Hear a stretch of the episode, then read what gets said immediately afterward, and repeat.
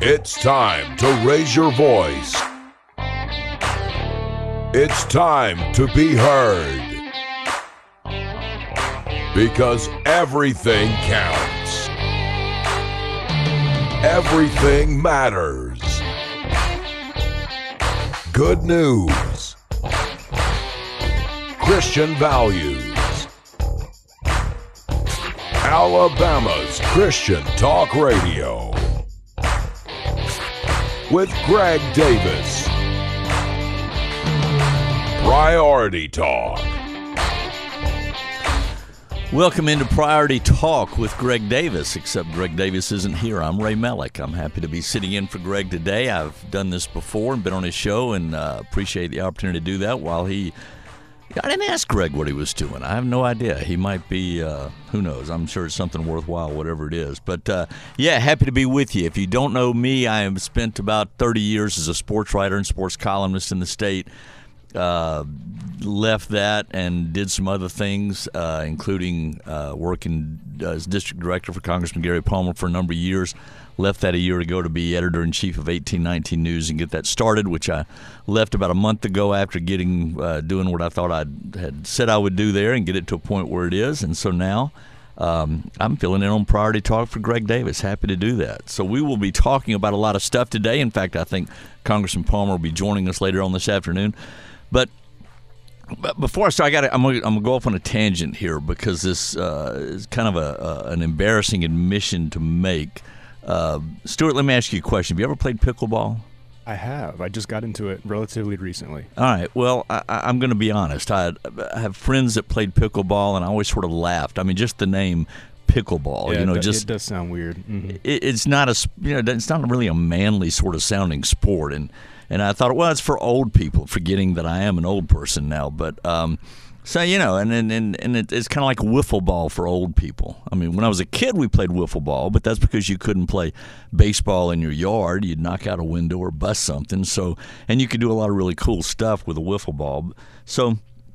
But the friends that I have that played pickleball were like evangelists. I mean, they're out there uh, it's like Moonies when they used to overrun. I mean, everybody's just passionate and telling you you got to play pickleball. And I'd go to different places. Uh, the Gardendale Civic Center is one of the first places I saw it where they turned their basketball courts into pickleball courts, which at the time I thought was just an abomination. A basketball court is a basketball court, and and and it's not tennis, it's not ping pong, it's not badminton. Uh, anyway, just you get the idea. I just I kind of felt like it wasn't uh, a great sport.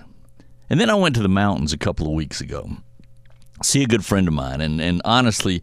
Uh, there's only so much hiking in the mountains you can do in a you know on a given day or, or so much whatever. And he said hey they've got these pickleball courts. I just started playing last week. Let's go play. And I'm like uh, fine. Yeah right. Old people will go out and play pickleball it was fun. Uh-huh. I mean, I got to admit, you know, we're we're out there playing, and my, my buddy's a former college tennis player, and he can't play because of injury to his arm, can't get his head up, you know, do that stuff. Plus, it's it's hard to run when you get old.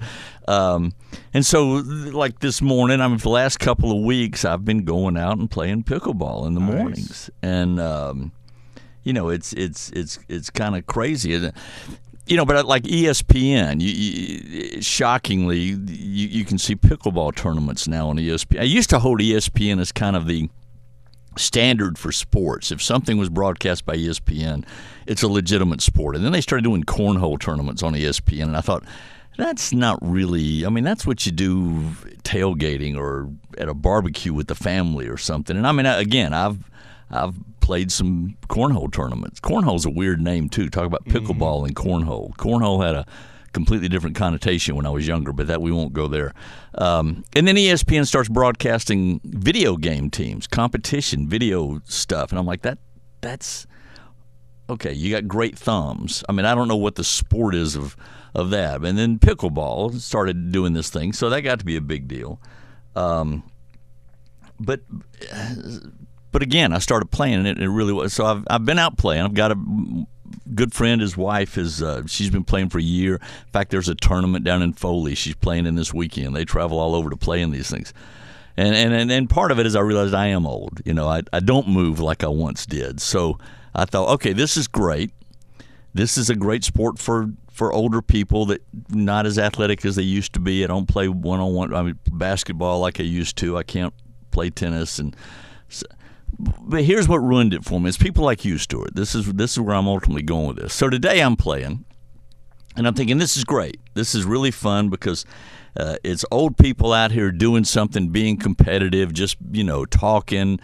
If you screw up, nobody cares. If you don't go, you don't dive for a ball because they all know, you know, hey, we got busted hips coming, or, you know, we, we can't afford this stuff. Medicare only goes so far. Um, and I look down here at this other court, and there's like four people, late 20s probably, playing pickleball. And they're playing it at a completely different level than what me and my guys are playing in. Probably the way you play, Stuart. I don't, I don't know these they're playing like this is professional tennis. They are just hitting top spin and and backspin and and they're at the net and uh, you know 30 40 shot rallies going on and nothing's getting past them and it it almost ruined it for me again because I, young people don't need to play pickleball. This really needs to be for old people. It, it, just really, you know, I think it really should be. Anyway, I, I but I got to admit, I've started playing. Uh, there's friends of mine out there that know that I've laughed about this for years, but I, have kind of gotten into it, and it really is kind of fun, and it's a great way to get out and hack around. And, and so today, my buddy who was up in the mountains, we were up there, and then he's he lives here most of the year. Uh, I called. I said, "Hey, let's let's go play pickleball." And we, oh, we're gonna it's gonna get rained out. No, no, no. We're gonna be inside. We're in a gym on a gym floor. We played on an asphalt court up in North Carolina he's like, oh, how does it, you know, this is to be different. It is. And he loved it. I mean, he's, he's an older guy, but played tennis fairly competitively most of his life. So, so that was fun. And he's like, hey, you know, we got to call some people and, and, uh, you know, set up times to go play. I said, no, you just show up. Just, that's the great, at least where I play in, out at the Hoover at the Finley Center. I'll say it and throw them a plug. I know there's pickleball courts. There's downtown when they redid that city walk for uh, World Games they put in three or four pickleball courts down there that I saw the other night when my wife and I were down there walking around and you can find them anywhere and churches have them and people are just playing this thing like crazy and I, so I I got to I mean I'm in fact before we went on the air I was actually looking at pickleball pat I don't own one I have a friend who loaned me hers my friend that that uh, my wife's uh, my my best friend's wife who plays uh, passionately uh, loaned me, but she had to take it with her to go on this tournament she's playing in. Hey, she has several, and so then I borrowed one today from the rec center, and it was okay. But I thought, yeah, I'm, i may have to buy my own pickleball paddle. Uh, the great thing is, so far, people are just still playing in like you know shorts and tennis shoes, and there's no like tennis outfits for pickleball yet. Although there are uh-huh. people that come out and play. Do you have an outfit you played pickleball in, Stuart? Is just that what my, you're Just my regular workout clothes, and you know. Yeah, gym shirts, t-shirt, yeah, exactly. you know, baseball cap, regular tennis shoes or something. I'm not wearing a sweatband or anything, if that's what you're talking about. Yeah, no, I mean, uh, yeah, I'm not going there. No knee pads or anything like. And and again, I'm, you know, my hamstrings have pretty much told me we're not going to do a whole lot here. We're not, you know, the ball comes within a certain reach, we can do it, but don't expect me to to to do this. A guy did today. We were pretty good game and this guy dove for the ball, and we all, I mean, everybody in the whole gym almost held their breath, like, "Oh my gosh, this he's he could break something." But he got back up and kept playing. So anyway, anyway, that was fun. We we won't spend the time talking about pickleball by any means. I just wanted to make that confession to uh, friends of mine out there that know I've just sort of looked at them askance at the idea of playing pickleball. They need a more a better name for it. I I, I don't know what it would be. Um, you and some you, you can put some spin on a pickleball. I mean, you, we used to it with wiffle balls. Did you ever play wiffle ball when you were a kid? Yeah. Uh-huh. Okay. Yeah, you can do some wicked stuff with a wiffle ball, throwing it. And I'm trying to play around now with how to put spin on the on the pickleball, and and there are played with the guys that really can. But like I said, the young people ruined it. They're just smashing. I mean, top spin coming down on the line. Um, it's a different game, and they're going to ruin it for us old people. So, anyway, all right. So, hey, that isn't what we're going to talk about today, and we'll talk about a whole lot. We, in fact, as I said before, Congressman Gary Palmer from the Alabama 6th District, a lot going on. Um, Biden with student loans, uh, election results, upcoming elections in November. There's uh, just tons of uh, stories out there that are uh, happening. The Inflation Reduction Act. I, I look forward to hearing uh, Congressman Palmer talk about that and some other things. uh, the Mar-a-Lago search, whole, whole bunch of stuff. So we'll get to that. Bottom of the hour, he'll be joining us. Come back, we're going to talk a little bit about the student loan because that's sort of the biggest story in the news today. And uh, you can call us as well at 205 941 1011 and 866 551 9933 on Priority Talk. Ray Melick filling in for Greg Davis. Um, is it it's not time to take a break yet? It is time to take a break. We're going to take a break, come back right after this, get started with some real news, and we'll talk about what's going on in the world. Stick around. We'll be back after this.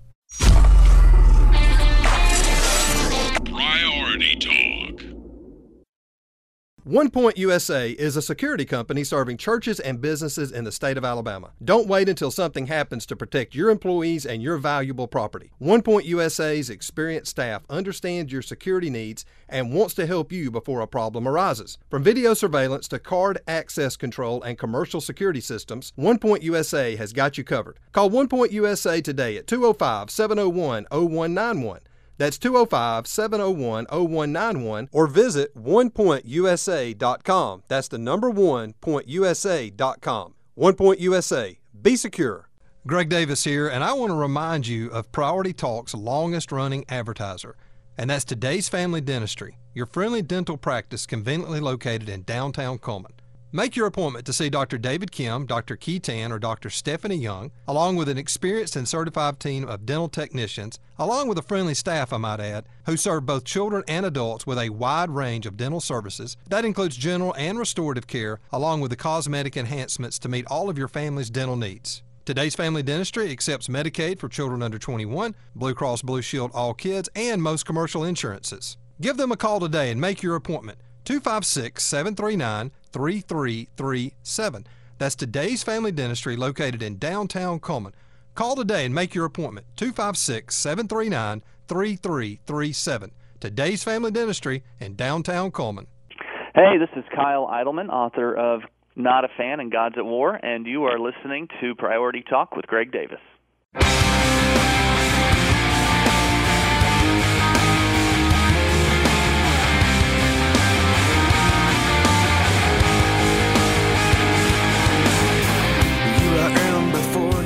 Welcome back into Priority Talk. Normally with Greg Davis, I'm Ray Melick sitting in for Greg today and appreciate you sticking around with us. If you are here on WXJC Radio, 101.1 FM, 850 FM, you want to join in, talk about whatever you want to. Uh, the numbers are 205 941 1011 or 866 551 9933. Um, and happy to do that. I, I guess the one thing there's there's a lot that's been going on this week, and a lot we want to get to today but uh, they finally made it official after we've been hearing about student loan forgiveness uh, for years, really. I think even back during the 2020 election, President Biden was talking about, or, or at the time, the candidate, Vice President Biden, was talking about uh, forgiving student loan debt. And the numbers, some people want full forgiveness, some want minor. But anyway, the, the president announced today uh, they'll forgive up to $20,000 in federal student loan debt for many Americans. It'll be $10,000 in federal student loan debt for borrowers making under $125,000 a year or couples making less than $250,000 a year. And then those who receive federal Pell grants and make less than $125,000 a year would be eligible for total forgiveness of about $20,000. This includes undergraduate and graduate school. So uh, I saw one article today that said that basically uh, about 70% of this loan relief will go to borrowers in the top 60% of the income distribution. So the wealthiest uh, borrowers out there will get the biggest break. They're the ones that went to graduate school, and hopefully um, they got good jobs that, that, that are making them good money and they can do this. But it's not. Uh, it'll be challenged in court. Obviously, uh, there are questions as to whether the president can just forgive student loans. Although I think for the last ten years, student loan debt is backed by the federal government. Before that, I think there were bank loans, and I don't know how that if they're all transferred. We'll we'll we'll talk about that some more as we go. Uh, so I'm sure there will be just like with some of the vaccine mandates the president uh, issued. I'm sure this will go to court to find out just what his uh, power is.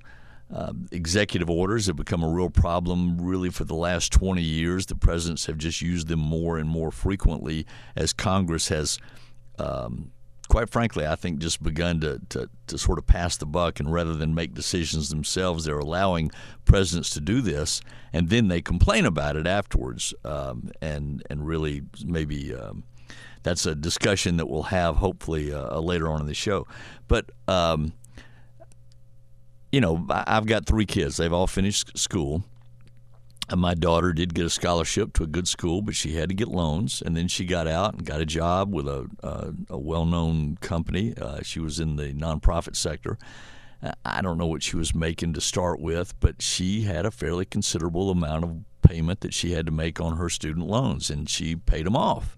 Uh, worked hard to do it.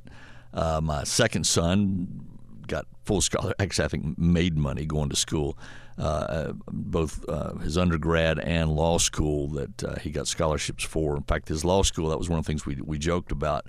Uh, he scored well enough on his LSAT to. Uh, we'd said, you know, we're going to go to the, the highest ranked school that gives you the most amount of money, so you get out of here with with no debt.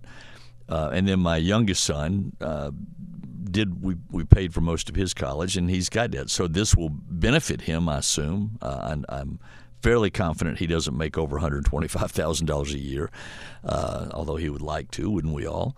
Um, but that you know, who's so who's it get passed on to? Well, it gets passed on the rest of us. This is more of the increasing federal debt that nobody seems to talk about anymore. We had this uh, uh, horribly named Inflation Reduction Act that uh, even if you say that does reduce inflation and if that does help the economy, this bill uh, is expected to uh, add $330 billion over 10 years. That's more than what was going to be saved by this other. And that's the great thing, it seems like, particularly with this administration, they, they pass one act and say, hey, we're going to cut something here, but immediately we're going to put something in place that, that uh, ends up costing more than that on the other side as one hand goes back and forth. And then it doesn't really address the issue going forward. And that's the one thing I think is getting lost in all this is that what you know the, the whole student loan crisis is because schools realize they're not on the hook for this money. Uh, they're happy for students to go out and get as big a loan as they can uh, because the schools aren't making the loan. They're getting money from a private lender to pay for their school. So then that encouraged schools to say, well, let's just raise tuition and cost of attendance rates. And we've seen that skyrocket over the last 10 years. But again, if you're the University of Alabama or Auburn or Vanderbilt or, or Montevallo, what do you care? You, you charge whatever you want kids can go get loans. The loans are incredibly easy to get, or even for their parents with Parent Plus loans. And, and so there's no incentive to cap what schools cost. Uh, so this is going to forgive part of a loan, but it's not addressing the problem going forward, which still exists out there. In fact, the federal government's on track to disperse $1 trillion in new student loans over the next 10 years.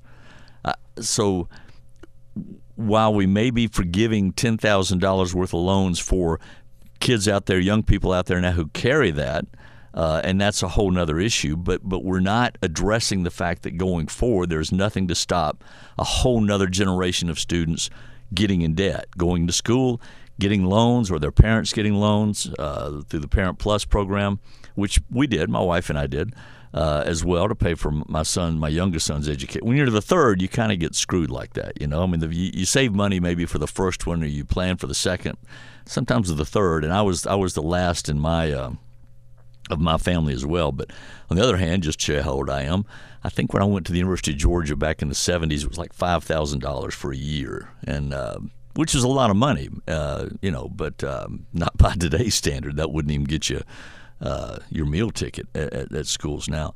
So uh, there again, what we're doing is just saying, okay, all you people have screwed up, and and our government's so good at this, whether it's immigration, whatever it is, everybody that screwed up, uh, we're, we're going to give you a break here, we, but we're not addressing going forward what's what we need to do. And maybe that's something a conversation we can have if you want to if you've got thoughts on that or even thoughts on student loans. And and if you're one of those you know again my youngest son he he owns he owes enough this would I think wipe out. So even though in principle I know him well enough to know he believes he borrowed money therefore he's he, he's responsible he has to pay it back uh, aren't you stupid not to take this? I mean, if you got a chance to wipe out ten thousand dollars in debt, and you're young, you're in your twenties, you're starting out in your career, and other people are doing it, wouldn't you do it? Um, I, I, I don't know. I don't know how it's going to play out. I don't blame him. It's kind of like with all this other federal assistance that we get. I mean, this is really going off on a t- little bit of a tangent, but it's the same principle that we here in Alabama tell ourselves that we believe in limited government. We're good conservative Republicans, and yet we've been the beneficiary of so much federal largesse, primarily through uh, Richard Shelby, Senator Richard Shelby, who's been up there for, for 30 something years and has done a great job, if you think it's a good thing, of bringing money back to Alabama. So, friends of mine from other states say, oh, you're hypocrites. You know, you sit there and talk about you want limited government, you want small government, and yet Alabama is the beneficiary of so much as federal government. Well, if the money's going to go somewhere, is it really, do you, do you, do you blame Richard Shelby or Alabama politicians for taking it for here. Maybe. I mean, maybe you should. Maybe we should all be strong enough to say, no, we're not going to take it. Uh, maybe those kids that really believe in paying for their loan back, they sign the papers. Maybe they should tell the federal government, no, I'm not going to do it. But somebody's going to. Somebody's going to get a benefit from it. And again, doesn't address the problem going forward. So, We'll talk more, and we'll have you joining the conversation at 205 941 1011 or 866 551 9933. What do we do about federal student loans going forward? That's the question we always get. What about the future? So stick with us. We'll be right back on Priority Talk Radio right after this.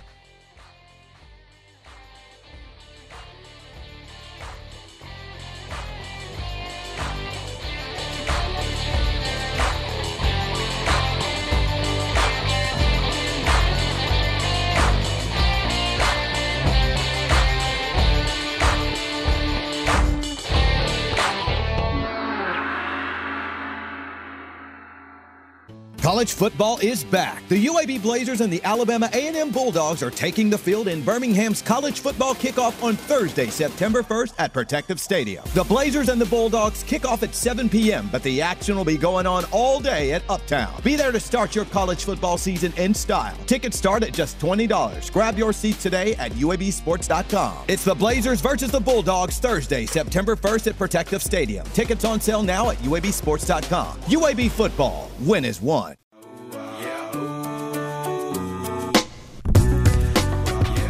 Welcome back into Priority Talk Radio with Greg Davis on WXJC Radio, 101.1 FM and 850 AM. Greg Davis not here. I'm Ray Melick, and I will be with you uh, for the next hour and a half. And I'm uh, a lot to talk about. There's a lot going on. Uh, lost in some of this stuff. I think that that uh, Dr. Fauci's announced leaving the his position at the end of the year, uh, which is probably about three years too late but uh, we'll talk about that and some others.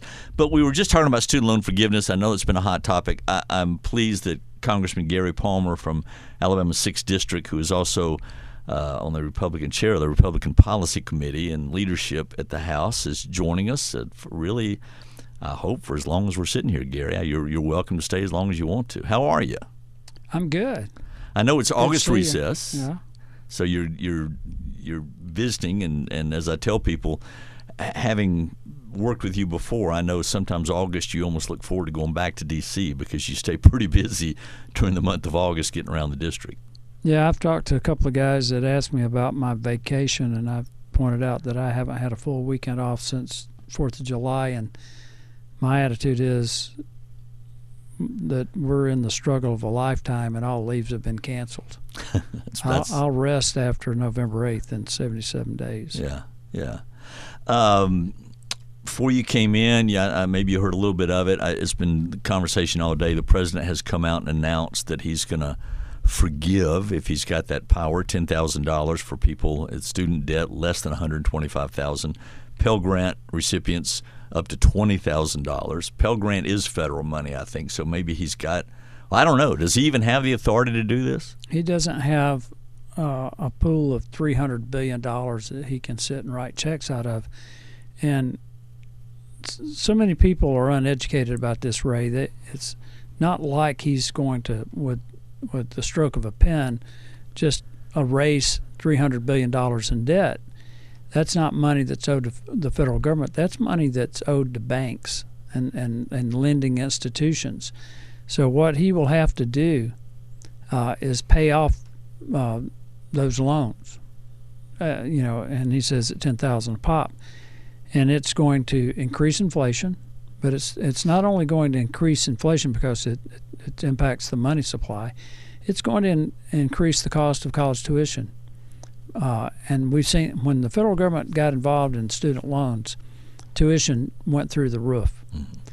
So, he, and I don't think he has the authority. Uh, now, I want all your listeners to brace themselves because you're not going to hear this from me very often. But I agree with Nancy Pelosi. Hold it. Wait a minute.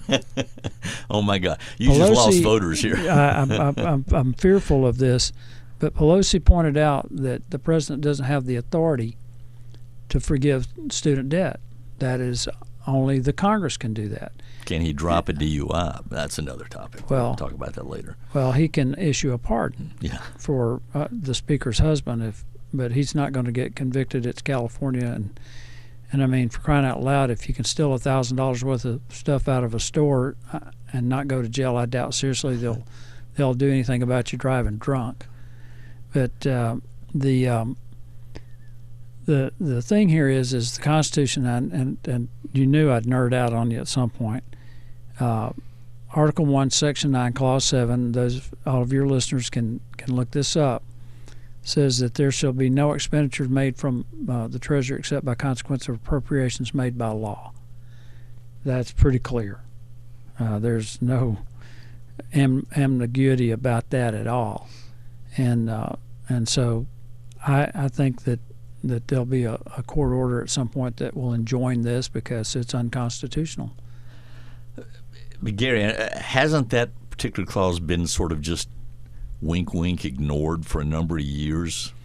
Well, there there are things that, that are being done and that I've tried to address. I introduced the Agency Accountability Act uh, uh, because there's agencies that that are uh, in the executive branch that are collecting fines, fees, court awards, uh, other uh, financial arrangements, uh, you know, federal leases that are not going to the Treasury.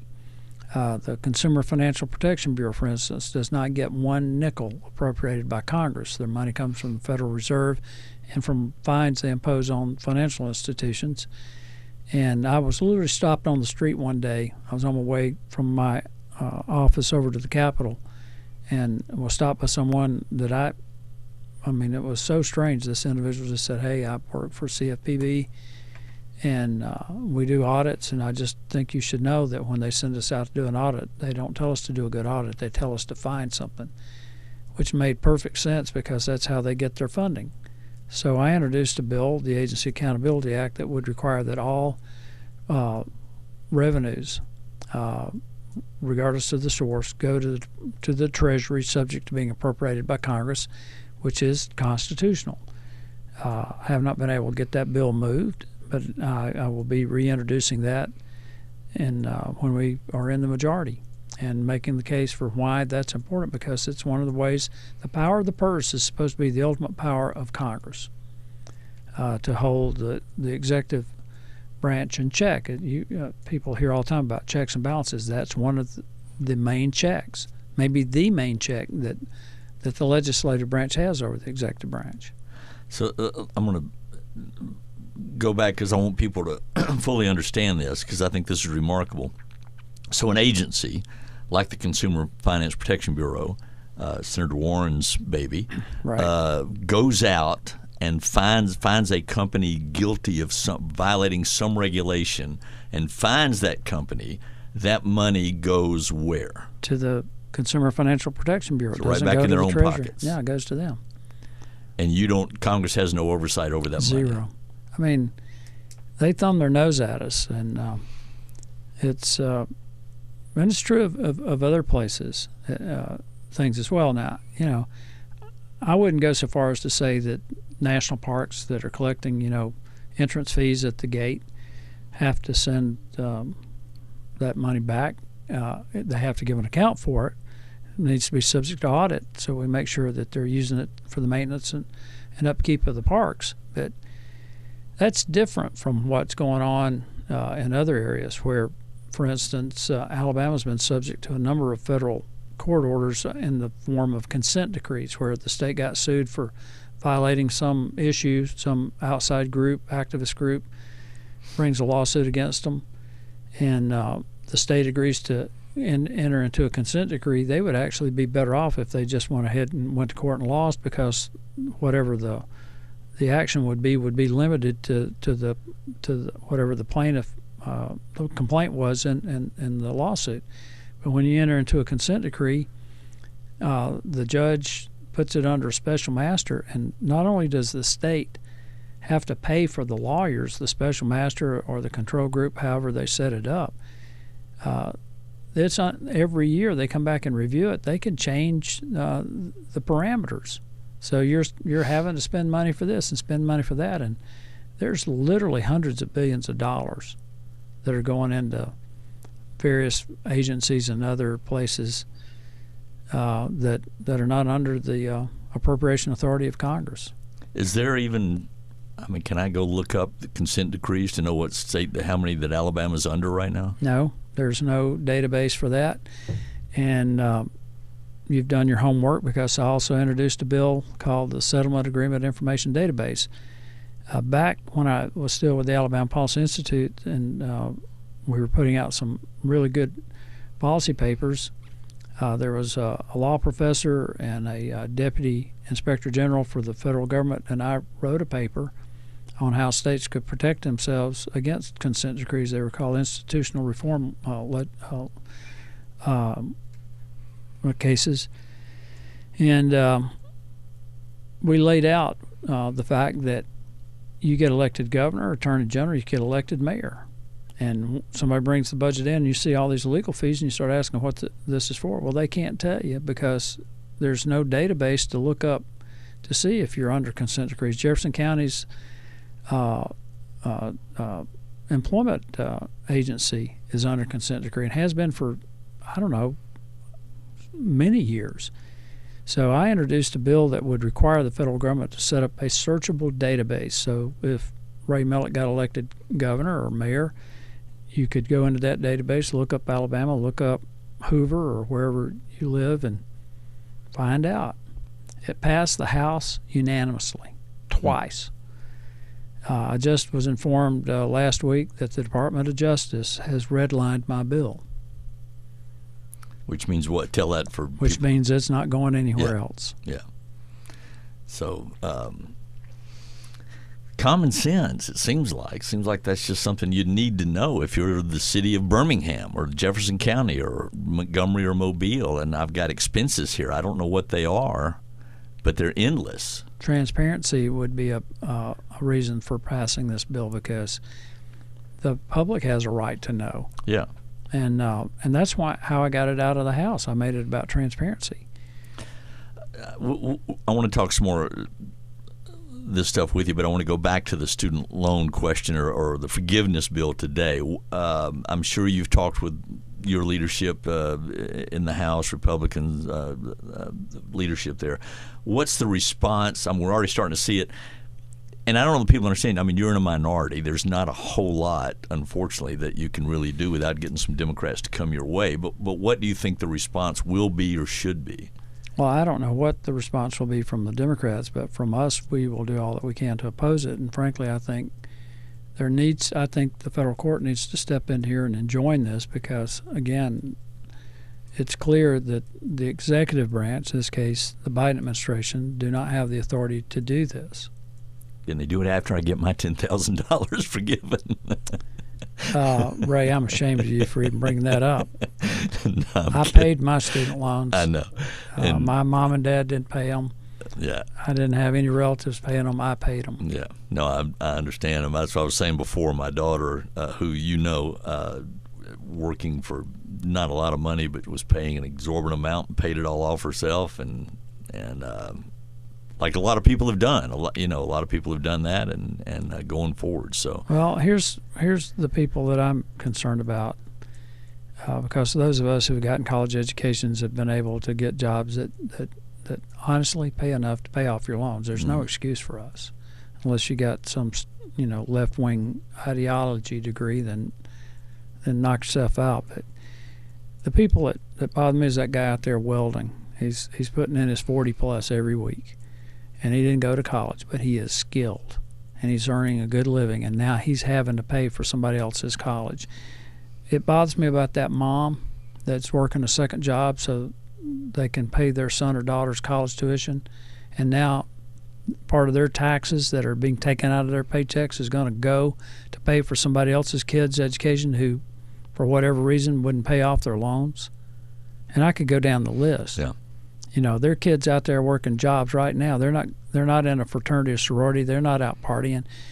They're working at night to pay their uh, way through college, and this is a slap to their face and the the poor guy that's got a, a loan on his F one fifty that he's using to, to for plumbing, he can't get that loan forgiven. But we we've got to take a break. Mm-hmm. We're going to have more with Congressman Gary Palmer. If you want to join in and talk to the congressman, ask him the questions that you want to ask him. It's almost like a town hall. 205-941-1011, 866-551-9933.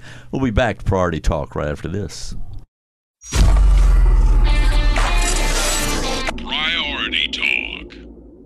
Marketing can be overwhelming. From website changes, PPC, SEO, SEM, branding, social media, brochures, and everything in between. The marketing landscape is vast and full of holes to lose your money. Stop trying to piece your marketing together. Start marketing with purpose. Dot Edison Marketing is your full service marketing partner. They are your business's outsourced marketing team that will save you time and money, all while building a traditional and digital foundation for your business. Call them at 205 332 3728 or go to their website at dotedison.com.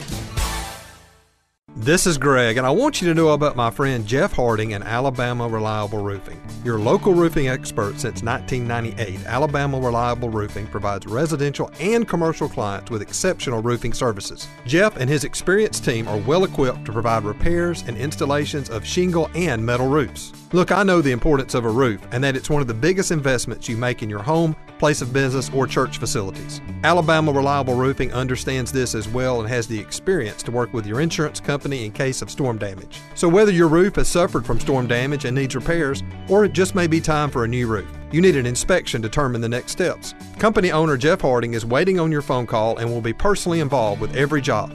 Call him at 205 369 9630 for a no obligation conversation and a free estimate. Look at their work on the Alabama Reliable Roofing Facebook page and then call Jeff at 205 369 9630.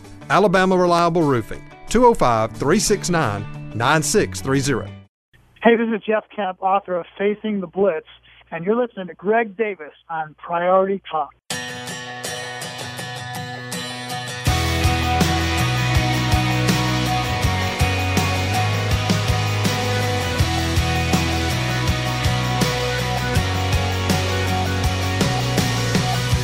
Welcome back into Priority Talk Radio. Uh, normally, Greg Davis sitting in this chair. I'm Ray Melican here today, and I'm fortunate enough, you're fortunate enough, to have uh, Congressman Gary Palmer from Alabama's 6th District, uh, who is also the chair of the Republican Policy Committee, uh, which puts him in leadership in the House, here with us for uh, the next however long he can stay here, hopefully right up to the very end.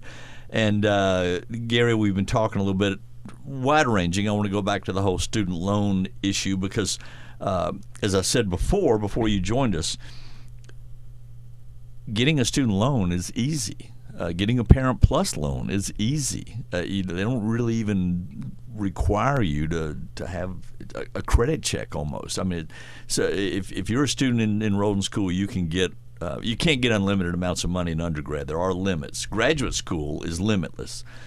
And the projections I've seen is that they think the federal uh, government will be on track to disperse one trillion dollars in new student loans over the next decade that'll be issued out there. So, is there anything we can do to stop this next generation from repeating the mistake of this last generation? No, I mean you're asking the government to get involved in everybody's in, in, individual's lives to try to save them from their own mistakes, and that's not what we're going to, going to do. Uh, I think there's a number of things that's wrong with education, and at the secondary education level, uh, we've got uh, high schools that are designed to force kids into college, and a lot of those kids are not interested in college. They're, a lot of them are not interested in finishing high school, and we have a desperate need for skilled uh, workers, uh, particularly you know plumbing, electrical, welders. We need to be rethinking this whole uh, post-secondary education philosophy, and I've I've talked with uh, representatives of our universities about working with uh, uh, career schools where someone who's uh, learning to weld could actually take a, a year or a few months of business courses and, and have some kind of, of degree from uh, one of our universities without actually having to spend four years at that university. It, it would um, be additional uh, revenue for the universities, but it would be substantially less student debt, and uh, and it would uh, it would help students uh, get in a position where they could have very successful careers in whatever they want to do. But we're not going to be able to step in and and stop people from making bad decisions. But what we should do is not make it so easy for them that we run up a trillion dollars in debt again and that's that's what the federal government did uh, that got us to this point this time. Uh, I know a lot of people, and I'm one of them, that I did everything from sweep floors to flip hamburgers, and working in two mobile home uh, f- factories uh, to save my money. And I worked at night. I did a couple of different places to pay my way through school. And of course, I walked on the football team. I couldn't work during the fall, so I had to make money in the summer to get me through the fall. Mm-hmm. And it's it's an old fashioned thing, Ray. It's called planning. okay? And and and if you don't have to plan, then you you get yourself in some really bad spots, and that's where a lot of people have gotten. We don't. That's that's I think what what frustrates a lot of us is we're not we're, we're so f- focused on fixing the mistakes of the past, we're not stopping from repeating those same mistakes going forward and and maybe it's not. I mean, I agree. It's not government's role to do that, but they sure act like it is. Well, what a lot of these students are excited about the the loan forgiveness are not taking into account is there's three things that drive inflation that drive up the cost of everything. One is excess money supply. Well, th- this is going to hammer that. We're yeah. we're dropping another 300 billion uh, here in in in one year and there's some reports out there that the other uh, changes that they're making in, in the income-driven repayment plans, which uh, uh, ties a, an individual's loan payment to their income mm-hmm. and gives them up to 20, 25 years to pay it off, they're going to lower the amount that they're required to pay right. and, and shorten it down to 10 years and then forgive it after 10 years. That's inflationary. Then, of course, energy costs, which have gone through the roof with the Biden administration, and they're not going to get better. But just saw a report a couple of days ago that natural gas prices have hit an all-time high. You know, ten dollars per million BTU, and and and and it may hit twelve dollars. And then the third thing is is regulatory costs. And the Biden administration, the first year in office, added over two hundred billion dollars in regulatory costs. Uh, and then what they want to do in, in, in, raising taxes on businesses, businesses don't pay taxes and, and they don't pay regula- uh, uh regulation costs that all gets passed on to the consumer. So these young people who think this is all great and wonderful, uh, they're going to pay a price for it. And debt forgiveness is also sometimes treated as income for tax purposes, and there Biden said this won't be. So here's another thing, at least you know, um, that affects the the bottom line for the government as well, uh, income tax. Yeah, well, it's it's just uh, one dumb decision after another, and what they're doing is trying to buy votes. And I'm hoping the young people, even if if this were to go through, which I'm hoping it doesn't, and, and it shouldn't, I hope young people will think more about their future than the short term. Uh, because it, it took me a long time to pay off my, my student loan, but I had manageable payments, and I didn't go out and try to buy a brand new car and hmm. and you know make a lot of other uh, decisions that really put me in a strain. Uh, um, you can live well uh, and, and, still be able to meet your obligations, and, and I think that's where people need to be. It's again, it's, it's called personal responsibility. I think I saw a number, and I, you correct me if you know the right one, but it's only like forty something percent of the Americans have college four year college degrees mm-hmm. anyway. So we're we're essentially going to be asking fifty something percent to. Uh, to foot the bill for at least part of what those other forty percent, the ones that haven't paid off their, their debt, what they're doing. So well, the sixty percent, don't, the forty percent that have a college education, make substantially more money than the sixty percent who don't. Yeah. Yet we're going to ask that welder, that mom working that second job, uh, you know, the truck driver, the farmer, to to pay off, to to pay for excusing. Uh, the college debt for these people who have college educations who are going to, who arguably are going to make more money than they do. Not that you would do this, but just you know, the, the average guy on the street, I would like to say, well, are you going to throw this back in Nancy Pelosi's face? Speaker Pelosi, you said he does not have the authority to do this. Now, what are you going to do about it? I mean, can there can that form of a question at least be asked of her? No, because she it's all about politics. I mean, if it sounds hypocritical, it is because they're hypocrites. Uh, you know, and nobody's confused about what what this is really about. Yeah. It's just whether or not you want to, you're willing to go along with it. Yes, I'm not. Uh, two issues, I guess, that they're banking on for November. This is certainly one of them, and then the Roe v. Wade, uh, the abortion issue. I know mm-hmm. Democrats are going to run real hard on, and we can uh, talk about that as, as well going forward. But um, uh, I don't think anybody doubts that this is an election stunt, basically. I mean, it's been talked about for two years, and it's just, oh, he just now happens to do this. Ray, I know, you know, they, I know what the Democrats want to run on, but hopefully people are going to wake up. They go out and they pump gas, and, the, and gas prices come down, but they're still more than a dollar above what they were paying in December of, of 2020. And people are struggling. Yep. That's Congressman Gary Palmer. He's going to be with us. Call us 205 941 1011 at uh, Priority Talk Radio here. I'm Ray Melick filling in for Greg Davis. Top of the hour. We'll be back right after this.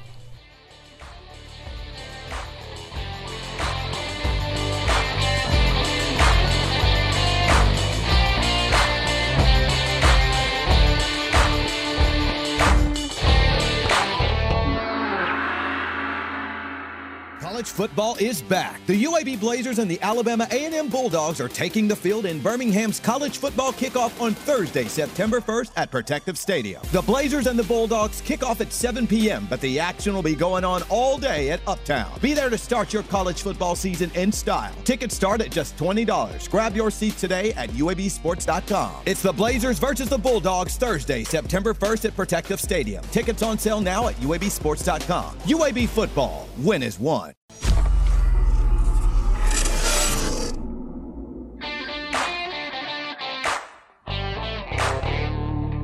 It's time to raise your voice. It's time to be heard. Because everything counts. Everything matters. Good news. Christian values. Alabama's Christian Talk Radio with Greg Davis. Priority Talk. This is Priority Talk Radio on WXJC 101.1 FM, 850 AM. I'm Ray Melick, filling in for Greg Davis, and pleased to have uh, Congressman Gary Palmer with the 6th District of Alabama in with us for uh, the rest of the show. And if you want to talk to him, 205 941 1011 or 866 551 9933. Gary, uh, NBC News had a survey that uh, Chuck Todd reported this way. He said, For the first time ever, when asked what's the most important issue facing the country, the top answer was not an economic issue, it was threat to democracy, higher cost of living, or jobs, or guns, or even abortion. Now, the problem with that is, for the first time ever, it was the first time that question had ever been asked. So, technically, Chuck Todd's correct, but it was a little bit misleading in the fact that what what was the top uh, issue being a threat to the democracy had never been on there before. When you get down below that, uh, 21% uh, I'm named cost of living, 14% jobs in the economy. So there are people out there that are obviously talking about the real issues that face them every day. You're, as we said, you're here during August. This is not vacation. It's a chance to spend uh, time with the constituents that you represent, to get out there and meet with them and talk with them, which you do on a regular basis. Uh, what do you hear from people? What's the I, I, know we, we joke that sometimes your town hall is every Sunday morning at church because people always want to stop you and talk to you about what's on their mind. What are you hearing from folks?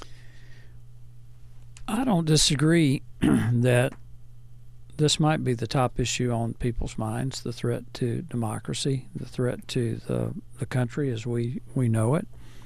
But I think Chuck Todd and his crowd want to tie that to January 6th. And that uh, I would say on the va- in the vast majority of American people's minds, that, that that didn't even come into their their thought pattern. I think they're watching what's happening here with a president who thinks with the stroke of a pen can just pay off three hundred billion dollars in student loans. Uh, you know that they can make laws through administrative uh, agencies and bypass Congress that they can have the State Department take over military decision making and give us the disaster that, that happened in Afghanistan a year ago. I mean, it was a year ago yesterday that we had 13 uh, U.S. service members die, and and you, I, I think you knew this. I was working directly through one of my staff with people on the ground over there, and uh, when that bomb went off, uh, I contacted uh, part of our leadership team and said, uh, "We just lost." At that time, I thought it was uh, nine or ten soldiers, and and the response was, "Oh no!" The Pentagon says that we've got some who were wounded but not dead. And I, I responded, "No, I'm looking at a picture of the whiteboard inside the command and control center inside the Kabul uh, airport. Uh, there's ten dead." And then turned out there were 13 and we're dealing with uh, an administration that lies to the American people on a regular basis, that lies to members of Congress. So, yes, I think it ought to be on the minds of every American this threat to democracy, this threat to representative government. That's uh, being played out right in front of us, Ray. We do have uh, Robert on line one wants to talk with Congressman Gary Palmer. Robert, uh, you're on with uh, Priority Talk Radio, Ray Melick, and Congressman Gary Palmer. Robert? Yeah, good afternoon, Ray. And Gary, let me tell you, brother, we appreciate you so much. Thank you, Robert. Fantastic. You've done so many things. Uh, your district is we're very proud of, and we're praying for you because we know that tremendous pressure that in a position that you have that you're in it every day. You're in the battle every day. You know, and those of us, you know, I run a small business, and it's just a battle. I mean, everything is like what you said is so true. They don't want a America that's free, and it's eventually going to come to the churches. They don't want freedom of religion as long as you're willing to bow down. Remember the story of Shadrach, Meshach, and Abednego? I think about them.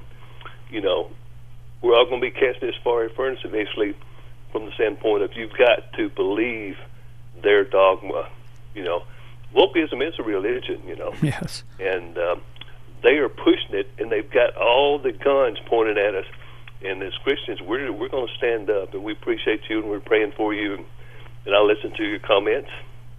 I appreciate sure. Thanks, that. Robert.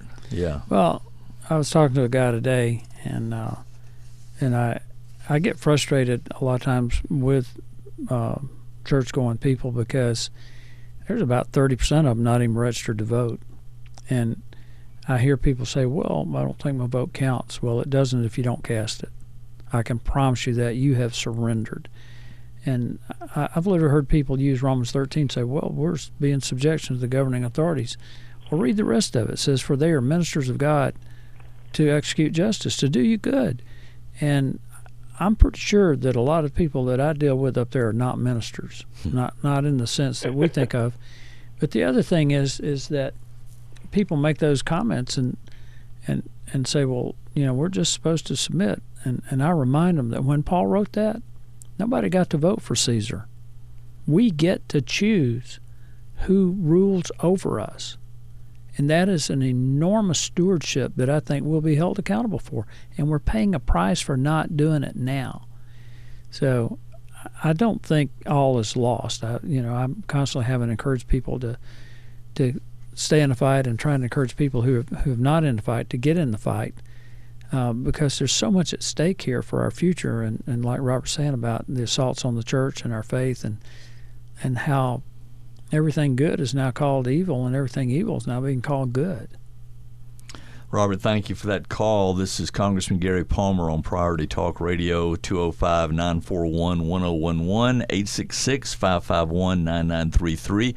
Ken from uh, which I love because that's Palmer backwards. backwards. Yeah, is on with us. Uh, Ken, you're on with Congressman Palmer. hey, uh, hey, Mr. Palmer. Hey, Ken. Um, I got I got to chat with you before you went into office. There was an open forum at a place over in Hoover, and uh, man, you you blew me away. You know, you're like so down to earth. You know, I'm glad we got somebody like you in Washington. Well, thanks, Ken. Uh, I grew up in Hackleburg, Alabama, and, uh, and a family that uh, wasn't dependent on the government to take care of. My dad had about an eighth grade education, and uh, my mom had finished high school, but I grew up going to the woods with my dad in the summertime, skidding logs from mules, and uh, just learned that the value of work and, and, and really Yeah. the pride that you take in work. Mhm. And that worries me about people because the suicide rate right now for people under 24 is the highest ever recorded. And I, just, I think they don't have a sense of their worth that, that comes from taking responsibility for things. I, I think that's the one of the biggest problems. The first, I think, the first is we're not seeking the Lord as a nation, Yeah. and the, the second is the work ethic is not there.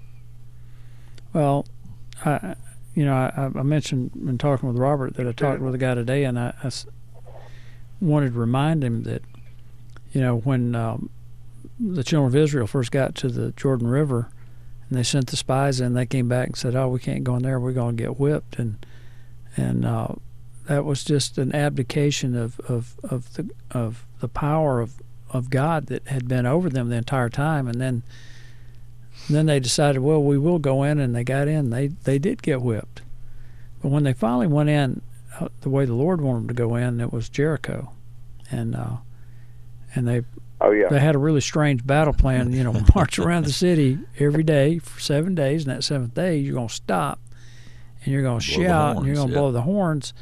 And when they did, the walls came down, and and I'm I'm afraid there are a lot of people think that that's what we're going to do. But I got news for you: when the walls came down, that's when the battle started. Yeah. That wasn't the end of the fight. That's when it started, and we we got to prepare for that. Ken, And that, and that's what it's all about. You know, unfortunately, we try to do things under our power, Yeah. but we need to do them through Him. You know. yeah. Well, Thank- that, that was Y'all have a good one. Thanks, Yep, Ken. thanks, we Ken. appreciate it. Yeah, I mean, there, there is, you know, it's we the people. There's a personal responsibility, and I love the fact that you point out uh, when when Paul wrote those words and, and throughout the New Testament about subjection to government, he, they didn't have any say. You know, that Yeah. they're under government that's putting position on on top of them, and and we do, we do still have a say, and we have seen in this state where one vote can make a difference in the local elections, and the local elections are important. We need to take a break. Let's come back and talk some more about that. This is Priority Talk Radio on WXJC. Ray Melick filling in for Greg Davis with Congressman Gary Palmer. We'll be back after this. Priority Talk. One Point USA is a security company serving churches and businesses in the state of Alabama. Don't wait until something happens to protect your employees and your valuable property. One Point USA's experienced staff understands your security needs and wants to help you before a problem arises. From video surveillance to card access control and commercial security systems, One Point USA has got you covered. Call One Point USA today at 205 701 0191. That's 205 701 0191 or visit onepointusa.com. That's the number one pointusa.com. One Point USA. Be secure. Greg Davis here, and I want to remind you of Priority Talk's longest running advertiser, and that's Today's Family Dentistry, your friendly dental practice conveniently located in downtown Cullman. Make your appointment to see Dr. David Kim, Dr. Keaton, or Dr. Stephanie Young, along with an experienced and certified team of dental technicians, along with a friendly staff, I might add, who serve both children and adults with a wide range of dental services. That includes general and restorative care, along with the cosmetic enhancements to meet all of your family's dental needs. Today's Family Dentistry accepts Medicaid for children under 21, Blue Cross Blue Shield All Kids, and most commercial insurances. Give them a call today and make your appointment. 256 739 3337. That's today's Family Dentistry located in downtown Cullman. Call today and make your appointment. 256 739 3337. Today's Family Dentistry in downtown Cullman. Hey, everybody, this is Pastor Greg Laurie, pastor of Harvest Christian Fellowship, and you are listening to Priority Talk with Greg Davis.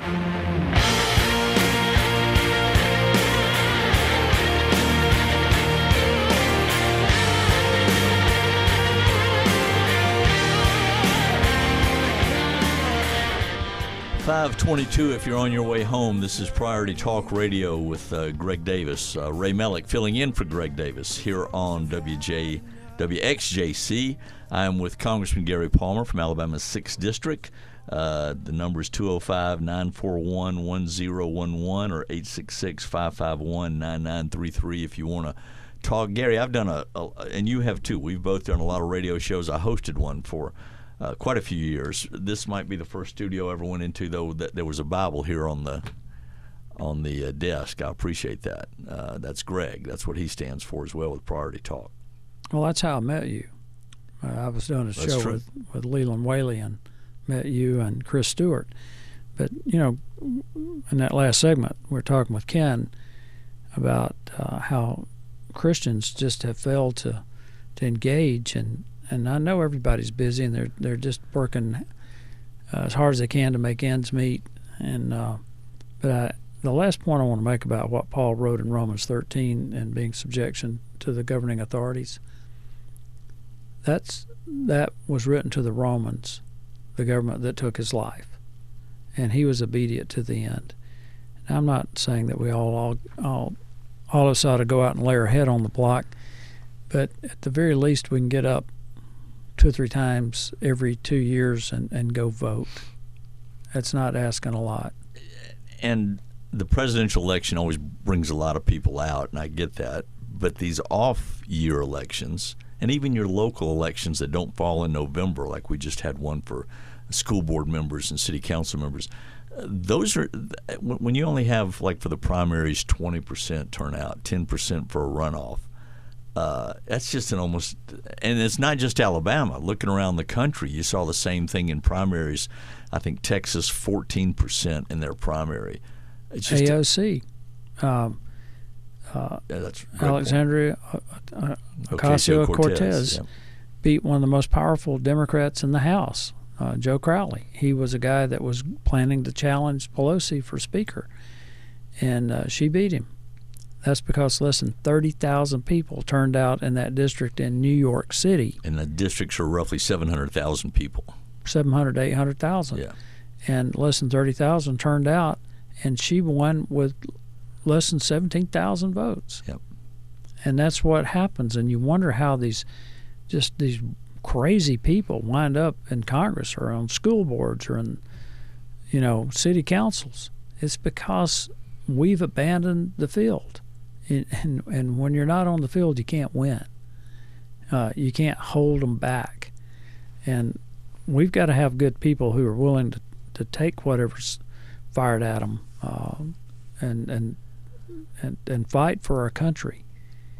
You, I, I just hope and and pray that people realize that we're in the fight of a lifetime for our country. And uh, and in some res- I, I won't say for the church because the church is always going to be there. It's always going to be a remnant. And some of the the most vibrant uh, faith movements in the world are in some of the most oppressed places in the world. But I, I don't want us to have to get to that point. I want I, I want to see people stand up for this country and say this has got to stop. You almost can see how the church, the the, the uh, core of the church, has moved around the world, and it's almost where the oppression either drives it, or now in the case of China and Asia, the the fact that, that in Korea. uh, South Korea, where the church is just just booming there. Um, there is a division within this country. we're told that constantly by mainstream media that talks about this. Uh, I, I, saw, you know, Jonathan Turley. I, I saw mm-hmm. an article the other day where he felt like red states need to create almost a NATO-like alliance, where when a California or a New York issues a boycott, and people may not know, California has 21 states they've put on a boycott list. Turley suggests that states ought to have a reciprocal agreement where if they boycott one of us, they boycotted all of us, and we all need to respond. I don't even know if that's constitutional because that, we don't have that. It's not unconstitutional. It's okay. uh, because the states uh, can govern themselves. Uh, what you need to make that happen is is some strong leadership from some governors. Yeah, and uh, that's where that needs to start. That shouldn't be something initiated by Congress. No, I, I, yeah, and I was We shouldn't be getting sticking our nose in the state's business, but the states should come together and uh, and and protect themselves. And Alabama, Florida, Georgia, Mississippi, are all Louisiana are all on this boycott list from California. I was looking at the list today, and I know this isn't your uh, professional or your your political environment. I was just curious to you as a, a, a guy that understands the country. Um, this division that's out there. How, what, what do we? You know, is there? How do we combat? What do we do? Well, first of all, it's not working for California because they're hemorrhaging yeah. people. I've told people that you know if I were to start a business after Congress, it'd be uh, a rental truck business located in California because I'd be renting every truck I had for people trying to get out. And um, what states ought to do, and Texas and Florida, uh, Tennessee, and others are really doing a good job, is creating the infrastructure and and the uh, and the conditions for companies that are looking to get out of places like California and Illinois and New York.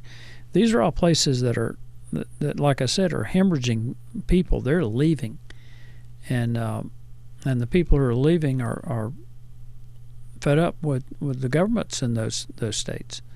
It's it's those are not places of opportunity, and so they're looking to, to come to places where they can start a business or move a business and raise a family and yeah. And and live in a place that, that still respects law and order, and in some cases still uh, uh, have people who live uh, with faith in God. We've only got a, a couple of minutes left, and and uh, I did want to ask you what you thought of uh, Governor Greg Abbott's sending busloads of the immigrants to New York City and Washington, and the mayors there calling that a stunt, but it's his way of pointing out the the lack of control and what they're dealing with in Texas on the border. Uh, we've only got answer, about a yeah. I can answer that.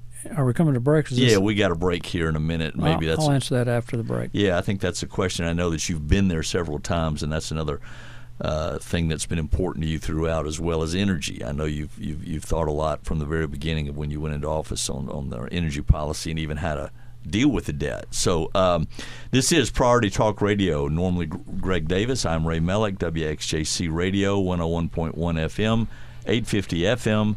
The numbers are 205 941 1011, 866 551 9933 if you want to jump in. Congressman Gary Palmer sticking around with us until the top of the hour to finish out the show, and I appreciate that. So uh, stick around after this break. We'll be back for the last half hour of Priority Talk Radio.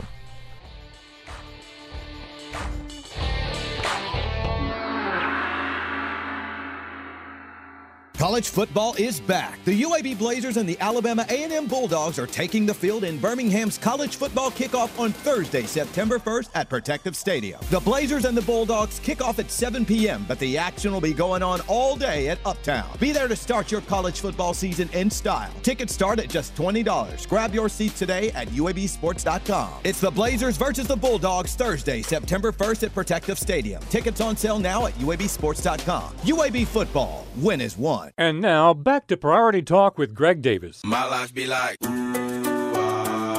yeah, ooh. My life be like,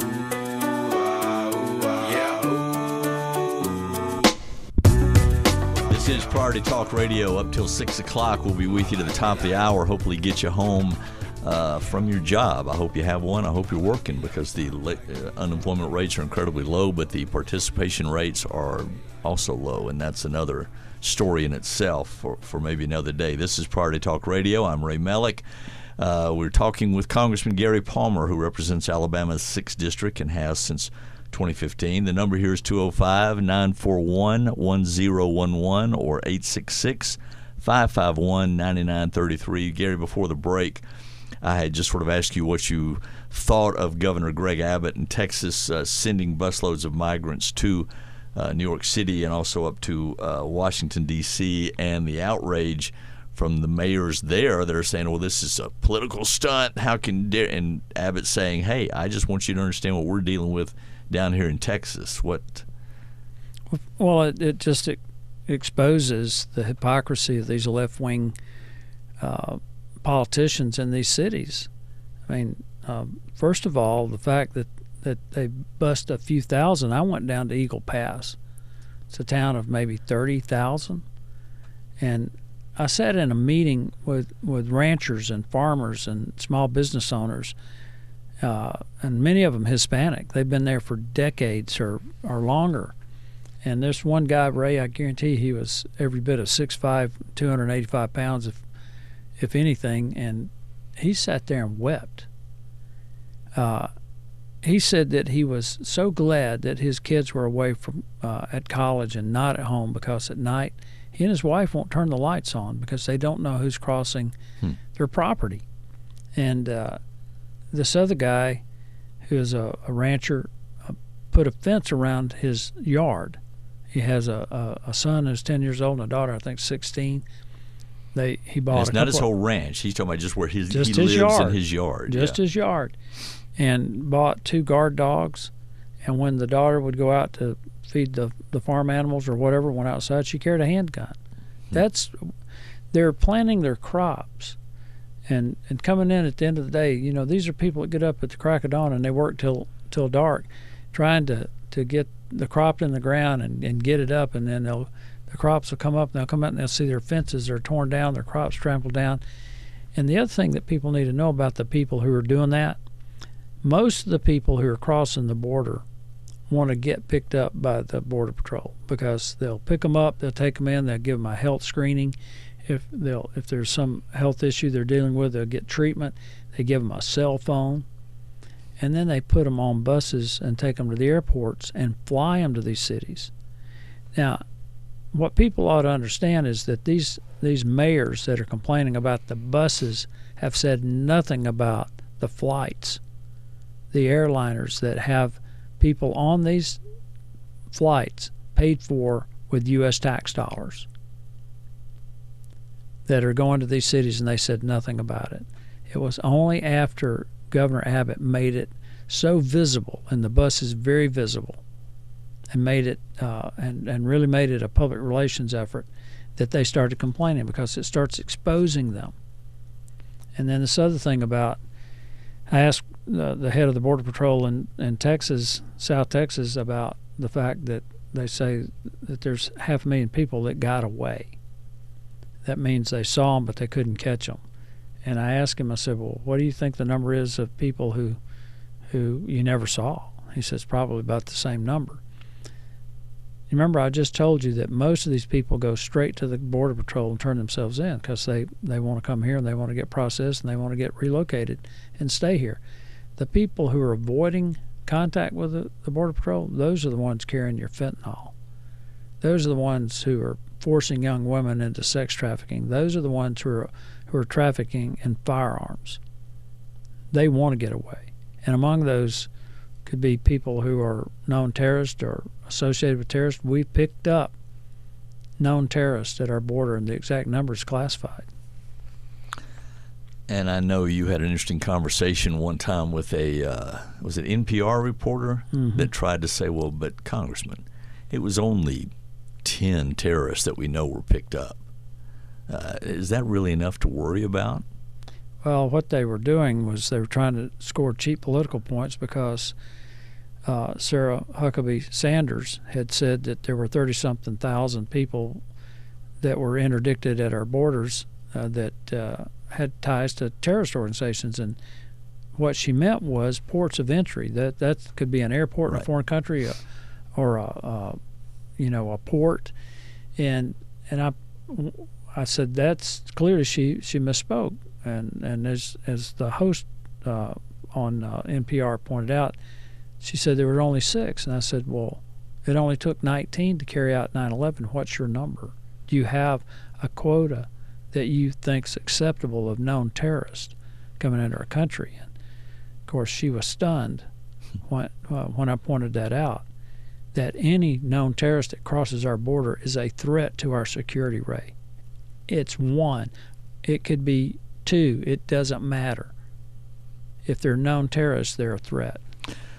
I'm going to change topics. We've only got another 20 minutes here of the show, and I know energy is something that you have been uh, thoroughly involved in for even before going to Mm-hmm. Congress. You've really done a lot of study on this, the resources that we have, the fact that we were exporters of energy uh, before this current administration.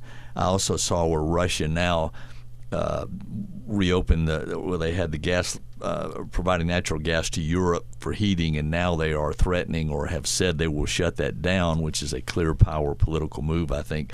Give me your thoughts, sort of on where we are energy wise and what you see as the threat out there, and what what what we ought to be doing, what we can do if we get control of the, the, the Congress back. Well, what's going on in Europe should be very instructive to us. Uh, I, I really do think that you've got some unbelievably ignorant or corrupt people in Congress pushing this Green New Deal. And, uh, you know, they may sincerely believe that we can replace our entire power grid with renewables. That's not going to happen. Prior to running the uh, Alabama Policy Institute, I worked for two international engineering companies. And we don't have a continuous power grid. It's a patchwork grid, and it requires a consistent base load. You do not get that with solar or with with turbines. And so, what uh, when I've questioned some of these Democrat witnesses about it, they say, "Oh, we'll back it up with natural gas." So what they're saying is, is you're going to have a redundant system. You're going to have a natural gas power system for the days when the wind's not blowing and the sun's not shining, and that's just nonsensical. When natural gas is is a a, uh, a very clean burning uh, fuel, particularly here in the United States, our natural gas has 42% fewer emissions than Russian gas. Uh, and, or when you could go to nuclear. Nuclear has no emissions. And when people talk about, well, what do you do with the spent fuel? The new technology allows you to recycle those spent fuel rods. They retain 90% of their energy capacity. That's what France is doing. 70% of their energy comes from nuclear. It's it's the great it's Great Britain and, and Germany and Spain and places like that are really going to struggle, and they're going to pay an enormous price this winter.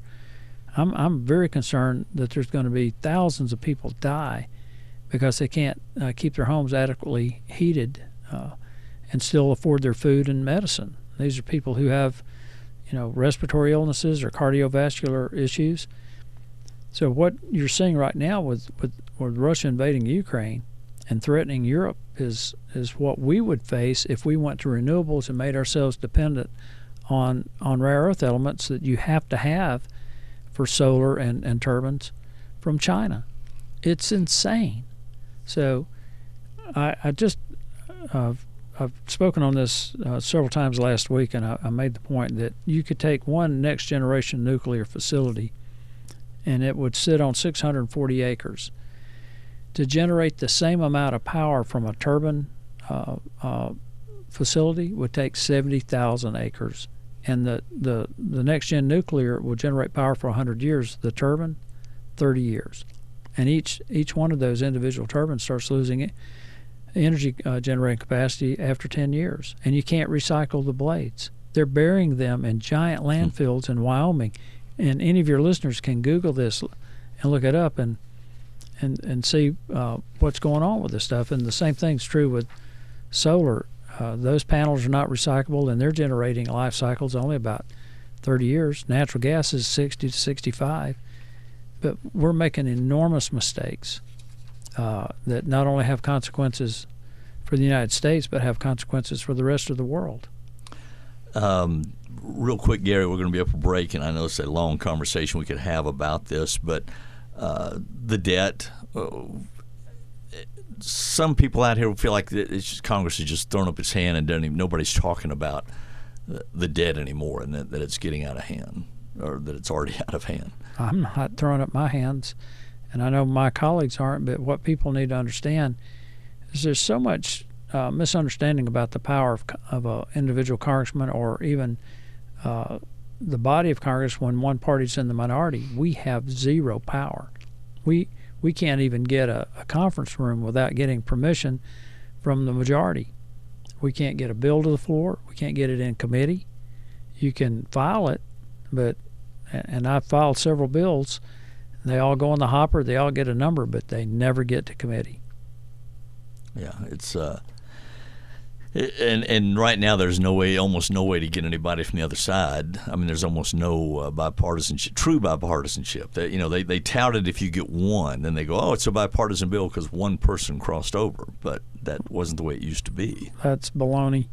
Uh, if they were sincerely concerned about the debt, they wouldn't have passed the 1.9 trillion America Rescue Plan, yeah. which just jump started us into inflation they wouldn't have passed the the lie, the, the misrepresentation they call the Inflation Reduction Act. What it really was was the Income Reduction Act. That puts another three or four hundred billion, uh, uh, puts us in debt another three or four hundred billion, and then this student loan. That by the time they they do all this, it, it could be well over four hundred billion. They're not worried about the debt. Uh, we are but they're yeah. not. We've got to take our last break here on uh, Priority Talk Radio. We're with Congressman Gary Palmer. We'll get you through the top of the hour. Uh, stick around. If you've got a question, you can call in at 205 941 1011 or 866 551 9933. We'll be back after this. Priority Talk. Marketing can be overwhelming. From website changes, PPC, SEO, SEM, branding, social media, brochures, and everything in between. The marketing landscape is vast and full of holes to lose your money. Stop trying to piece your marketing together. Start marketing with purpose. Dot Edison Marketing is your full service marketing partner. They are your business's outsourced marketing team that will save you time and money, all while building a traditional and digital foundation for your business. Call them at 205 332 3728 or go to their website at dotedison.com. This is Greg, and I want you to know about my friend Jeff Harding and Alabama Reliable Roofing. Your local roofing expert since 1998, Alabama Reliable Roofing provides residential and commercial clients with exceptional roofing services. Jeff and his experienced team are well equipped to provide repairs and installations of shingle and metal roofs. Look, I know the importance of a roof and that it's one of the biggest investments you make in your home, place of business, or church facilities. Alabama Reliable Roofing understands this as well and has the experience to work with your insurance company in case of storm damage. So, whether your roof has suffered from storm damage and needs repairs, or it just may be time for a new roof, you need an inspection to determine the next steps. Company owner Jeff Harding is waiting on your phone call and will be personally involved with every job. Call him at 205 369 9630 for a no obligation conversation and a free estimate. Look at their work on the Alabama Reliable Roofing Facebook page and then call Jeff at 205 369 9630.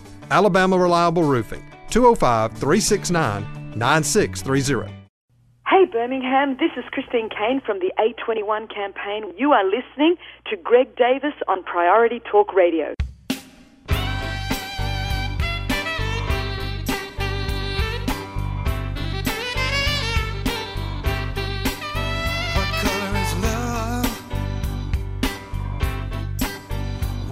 His dignity.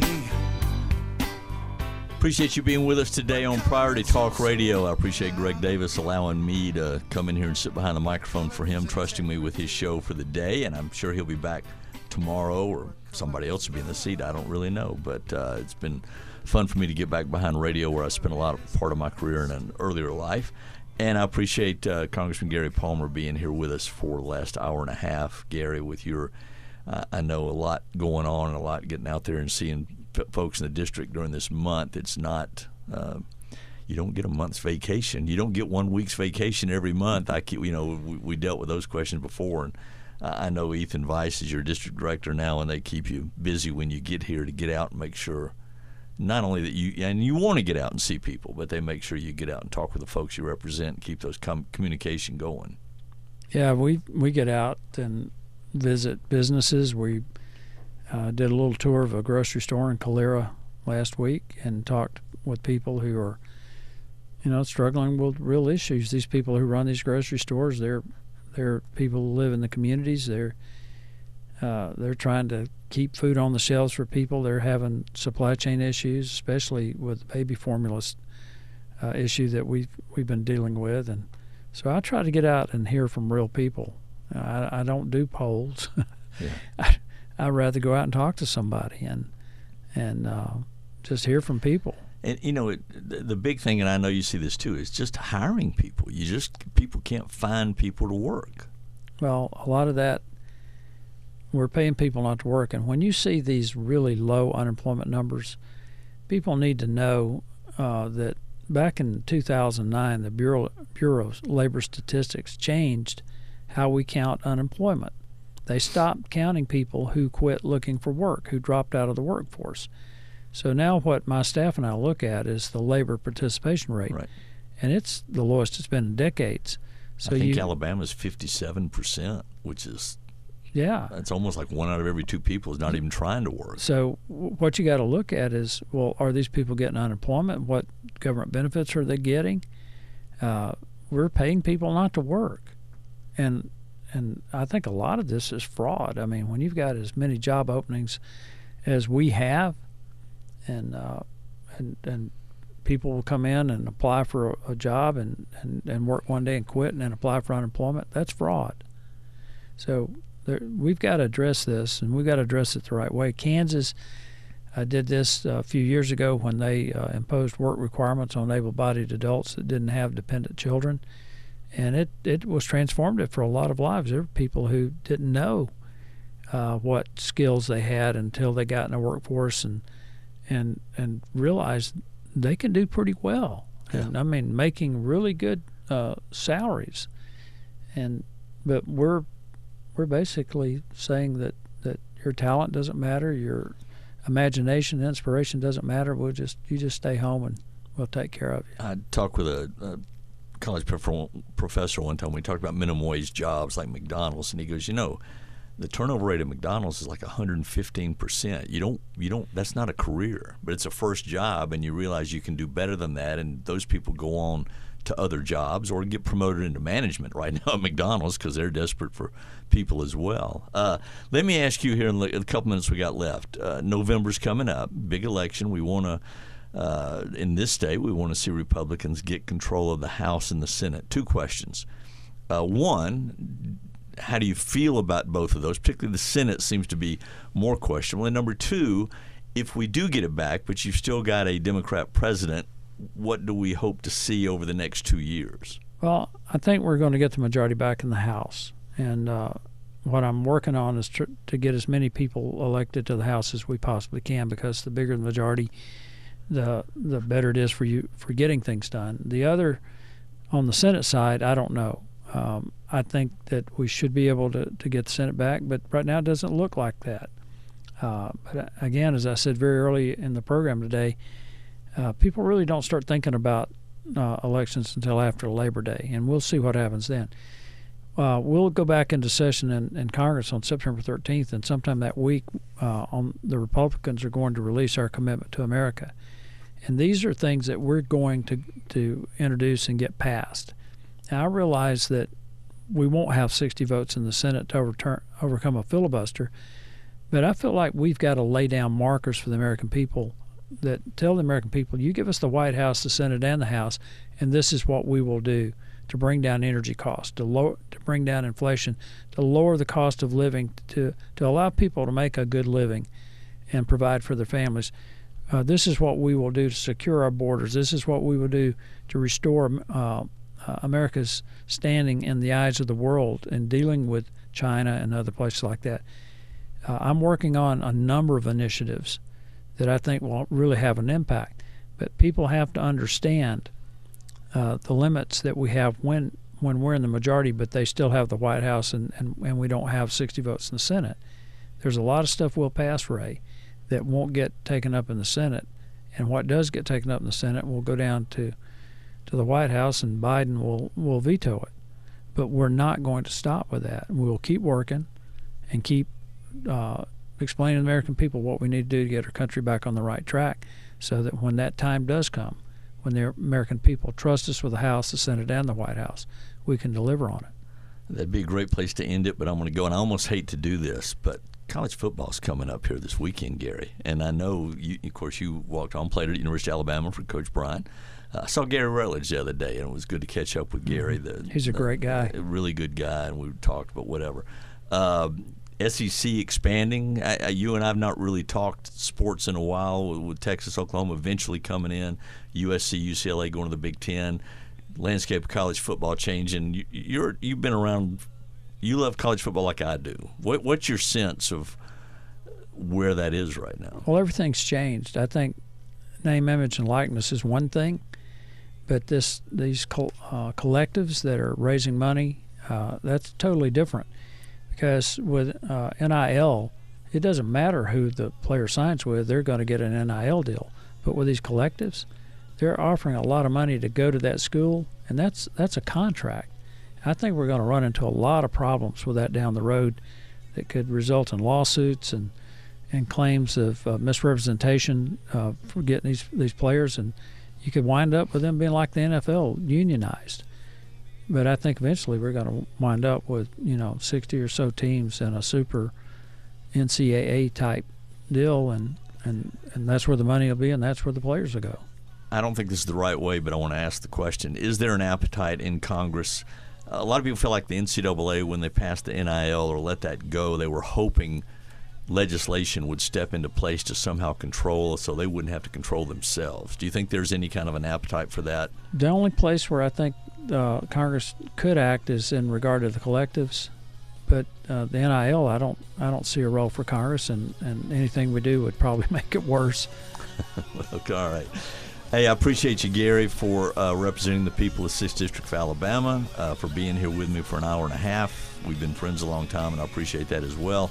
Uh, and uh, that's it for Priority Talk Radio. Greg Davis, he'll be back tomorrow. This is uh, 101.1 FM, 8:50 a.m. And uh, come back tomorrow. See what's new on the radio show, and keep in communication with folks. Appreciate you listening to me, and uh, have a great night. Have a great day, and get out and vote.